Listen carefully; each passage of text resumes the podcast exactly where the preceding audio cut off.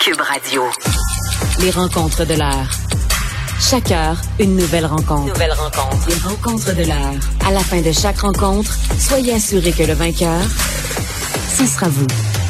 Cube Radio. Une radio pas comme les autres. Alors, Thomas, bonjour. Hey, salut Richard. Je sais pas si tu célébrais ça, toi, le, le- le vendredi saint, Pâques et tout ça. Je ne sais pas quelle est ta... Tu es protestant, catholique, Oh, sans religion? Catholique élevé sur nos genoux. Il y avait un couvent à trois rues de chez nous, à la Borde-Plouffe, comme ça s'appelait à l'époque. Et le curé n'avait jamais de problème chez nous parce que les huit premiers enfants euh, sont nés dans, en huit ans. Et donc, boy. la paroissiale se passait très bien. Mais dès la première communion, ma maman amenait ceux qui avaient leur communion au couvent avant l'école, mais pas juste le premier vendredi du mois ou quoi que ce soit, parfois jusqu'à cinq fois dans la semaine, en plus d'y aller le dimanche. Alors oui, on peut dire qu'on a été élevé catholique. Ce qui était très drôle, c'est qu'on disait le chapelet le soir, à genoux, évidemment, Ah, et mon oui. papa le disait en anglais, puis ma mère en français en même temps. Alors c'était fabuleux, et nous, on essayait de décider entre les deux. Je me souviens dans le temps des fêtes rapidement, mais mon, mon- grand-père faisait la bénédiction, tu sais, le paternel là, qui Mais faisait la fait. bénédiction et tout ça, tout le monde à genoux. ouais. là. Vraiment, on est d'une autre génération. Euh, Et mon oui, cher- mais mon père, ma, euh, ma mère euh, racontait que le papa de mon père, euh, donc lui faisait partie de- des enfants de ceux qui avaient qui étaient venus pendant les famines. Lui il disait le chapelet en gaélique, le, la vieille Ah, langue de oui. l'Irlande. Ouais, ouais, ouais. OK. Et Tom, euh, donc, Biden qui a utilisé le mot euh, en G. Génocide. Oui, Euh, Macron très ne peut pas aller important. jusque-là. hein? Macron, il a dit non, non, non, faut quand même pas faire une escalade de mots. Il a tellement peur, Macron. Donc, mais qu'est-ce que ça veut dire que le président des États-Unis utilise ce mot-là? Ben alors, il va falloir que Macron se réveille un jour parce que c'est Poutine qui est en train de faire une escalade de mots M-A-U-X. Écoute, euh, Biden, c'était pas par hasard, puis lui, il a, il a bien ajouté, il dit, je vais laisser les, avocats en droit international euh, faire des barrages pour essayer de dé- déterminer, mais il dit, moi je dis que c'est un génocide. C'est très important, Richard, parce que au terme du droit international, puis les Américains, d'une manière générale, il y a des exceptions, mais d'une manière générale, adhèrent au droit international. Dire qu'il y a un génocide vient avec l'obligation de faire quelque chose. On n'a plus le droit Oui, juste de rester là ça. les bras bras croisés et dire oh c'est bien dommage, regarde c'est un génocide. Non non, depuis la deuxième guerre mondiale, depuis euh, j'oserais dire ce qui s'est passé dans, plusieurs autres cas à travers le monde depuis les 30, 40 dernières années. Euh, moi, je pense que les Américains sont en train de préparer le terrain pour une intervention plus vigoureuse et plus directe. C'est dangereux. Il va falloir que le monde, avant d'aller à ce stade-là, peut-être avec les Emmanuel Macron, euh, s'il gagne ses élections, euh, s'asseoir avec les Russes, une dernière tentative de, trouver une manière d'avoir la paix. Mais c'est impossible qu'à la porte de l'Europe, en 2022, on continue de voir des exactions, des meurtres, des gens ligotés, tués par des militaires, des civils ciblés, comme on a vu euh, depuis le début à Mariupol no- notamment, c'est impossible pour l'Europe et les Américains de continuer comme ça. Poutine le sait et peut-être il est assez fou de dire, mais tant mieux s'ils interviennent, ça va y mettre fin, mais j'aurais pe- pas perdu la face. Mais, mais euh, Tom, quand tu dis là, c'est une obligation d'intervenir lorsqu'on utilise le mot génocide, Ouais. je pense que c'est une obligation légale, hein, effectivement, selon Exact. les traités internationaux. Là. Exactement. Donc, au terme du droit international, il y a ce devoir, cette responsabilité d'intervenir. Tu ne peux pas juste dire, ah, c'est épouvantable. Donc, le monde s'est créé une obligation. Tu, tu parlais de ta visite en Israël, j'imagine que tu as visité le musée du Shoah. Euh, Ben oui, ben oui. Pour ben oui. ceux qui ont déjà lu un tout petit peu, l'ensemble n'est pas nouveau. Mais quand on voit les détails, parfois ça peut éveiller en nous un sens d'outrage et de se dire jamais plus. Et c'est en train de se passer. Non, il n'y a pas de grande concentration. Non, il n'y a, il y a pas des chambres de, de gaz ou des gens. Mais quand on bombarde intentionnellement un théâtre où c'est écrit en avant et en arrière, c'est plein d'enfants, et on tue intentionnellement des centaines de civils, c'est un acte Mais c'est. de répréhensible crime bon, de guerre oui. et c'est un génocide. Il va y avoir euh, une attaque contre Mariupol et ça, ça risque d'être épouvantable, ça risque d'être vraiment un massacre. On le sait, on attend que ça, ça arrive. Et comme tu dis, c'est très important ce que tu dis, c'est que là, selon toi, les Américains sont en train de préparer là, une, une intervention. Oui, je vais écrire mon papier là-dessus dans le journal demain parce que je veux que les, les gens catchent sur le fait que c'est pas juste un clip de, de 8 secondes à CNN, ce que Biden a dit. Ça vient de changer la donne. Parce que maintenant, la balle est un peu dans son, son camp à lui. Lui, il dit, c'est génocide. Il est le commandant en chef des forces armées les plus puissantes au monde. Le président des États-Unis, ça vient avec la description de l'emploi. Alors, il va falloir qu'on regarde de très près ce qui va se passer au cours il, des il a prochains pas dit, jours. Il n'a pas dit ça comme ça. C'est pas un mot qui est sorti de sa bouche. Là. Ça a des les- implications. C'est c'est grave. Et d'ailleurs, qu'est-ce que tu penses de Macron qui lui dit non, non, non, quand même? faut pas aller jusqu'à utiliser ce nom-là. C'est certain qu'en France, ben, on est, on est près des, des- du terrain d'opération. Donc, on est plus prudent. hein. Mais Macron, c'est ce pur produit des grandes écoles américaines. On a beau rigoler un peu parce que c'est vrai que Biden, parfois, il est chancelant, puis parfois, bon, il, perd un mot ou deux. Mais Biden incarne 50 ans d'expérience. Macron est là. Il était dans la trentaine quand il a été élu. C'est brillant politiquement ce qu'il a reçu euh, comme mandat la première fois.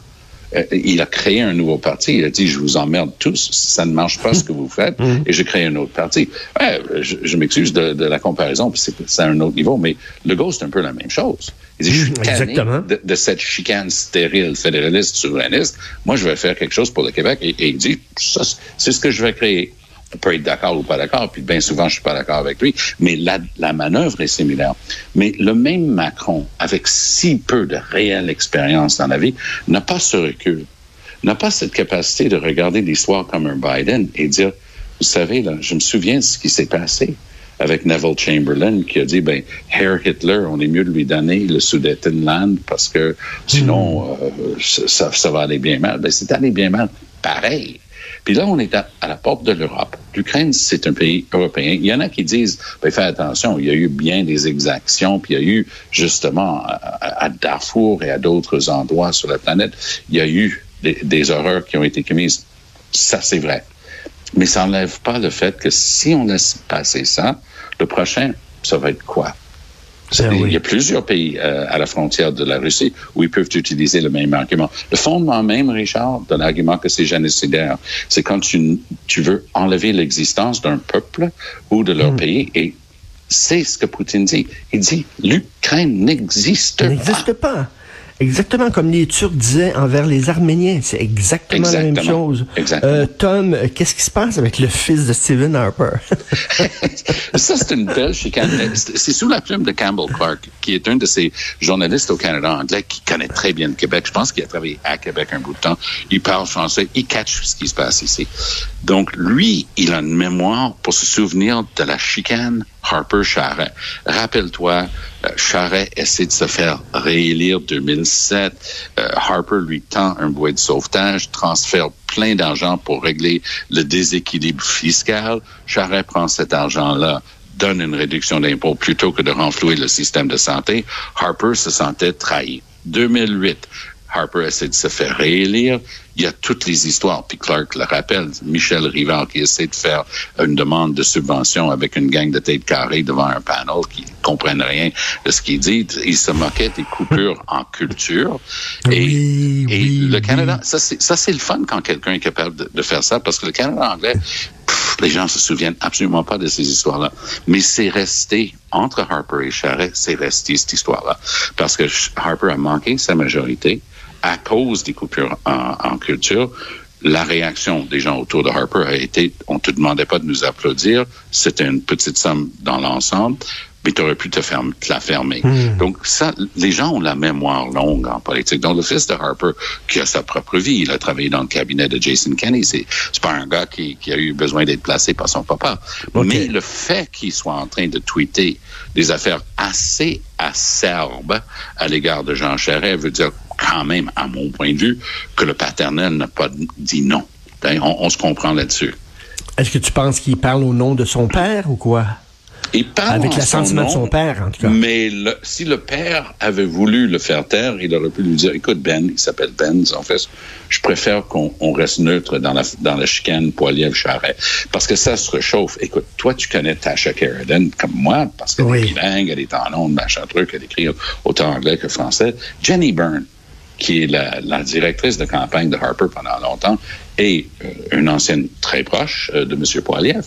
Et les, les deux ont eu une chicane pour les archives lundi à l'émission d'Evan Solomon à CTV. C'était crépage de chignon comme t'as jamais vu de ta vie. Incroyable, incroyable. Et apparemment, j'ai un ami qui était là, qui m'a dit, The Green Room, tu sais, la pièce attenante au studio avant qu'on rentre, elle se crépait déjà le chignon? Là. Alors, je vais te donner un exemple, OK, du niveau. Bon, c'était une chicane, mais en bonne et due forme. Mais à un moment donné, Carradine regarde Byrne qui parle pas français, puis il dit Ah, mais euh, oui, mais à tout le monde en parle dimanche soir. Mais tu n'aurais pas pu voir ça, j'imagine. Parenthèse, tu parles pas un mot de français. L'autre lui répondre deux minutes plus tard, il dit ben, C'est le genre de réunion qu'on fait au Parti conservateur moderne aujourd'hui. Mais toi, tu pas au courant parce que ça fait 15 ans que tu n'as rien fait au Parti conservateur. Oh. Et ça a continué comme La ça. switch est Mais- à bitch. il y a une chose qui, qui va être euh, très intéressante de regarder, c'est une affirmation de M. Charret à l'effet que le travail que son cabinet d'avocats faisait pour Huawei, que c'est une grosse compagnie chinoise, le président, c'est le papa de celle qu'on nous on gardait à la demande de Trump euh, en Colombie-Britannique. Et Cette grosse compagnie-là a fait sa fortune largement avec de la technologie volée à, la compagnie canadienne Nortel. Ça, c'est un détail, mais c'est important quand même. Donc, Charret travaillait pour eux autres. Tu vois pas qu'au début de sa campagne, puis je le connais, Charret, tu sais, il regardait jusqu'où il pouvait aller avec son histoire. Il dit, ben, en fait, ouais, mais aussi, tu sais, je travaillais pour faire sortir les deux Michaels, c'est les deux Canadiens qui étaient tenus prisonniers en Chine. Ah, ouais? Alors là, Byrne a juste dit, you're lying. Tu, tu es en train de mentir, c'est pas vrai que Charret a fait ça. Et là, au lieu juste de- d'essayer de, diminuer la température, Tasha Sheridan est allée d'une envolée lyrique où tout d'un coup, Jean Charest était en train de travailler pour sortir les deux Michael, alors que c'est clair comme l'eau de roche parce que la compagnie Huawei a émis un communiqué Ben oui. clair disant que Charret et son cabinet d'avocats travaillaient pour qu'ils aient accès, notamment, au marché du 5G au Canada. Tu sais, pour, pour, euh, et, et les, les, les, les quatre autres membres de notre club select, on appelle les, les, les cinq yeux, euh, c'est-à-dire l'Australie, Nouvelle-Zélande, la Grande-Bretagne et les États-Unis, ont tous banni ils ont tous dit non à Huawei. Ah ben là, tout d'un le Huawei est encore en train d'installer du 5G au Canada. Alors là, la, panique est prise dans le camp de Charret quand ils voient des trucs comme ça parce qu'ils ils perdent complètement le contrôle de leur message. Charret voulait euh, faire des grands coups en fin de semaine pour qu'on commence à parler de lui. La réplique de ça, c'était un rendez-vous plus ou moins vraiment pas, organisé des semaines d'avance. Poiliev fait un truc en Alberta il y a trois jours. Richard, ils espéraient 1500 personnes parce qu'ils ont appelé tout le monde. Ils en ont eu 5000.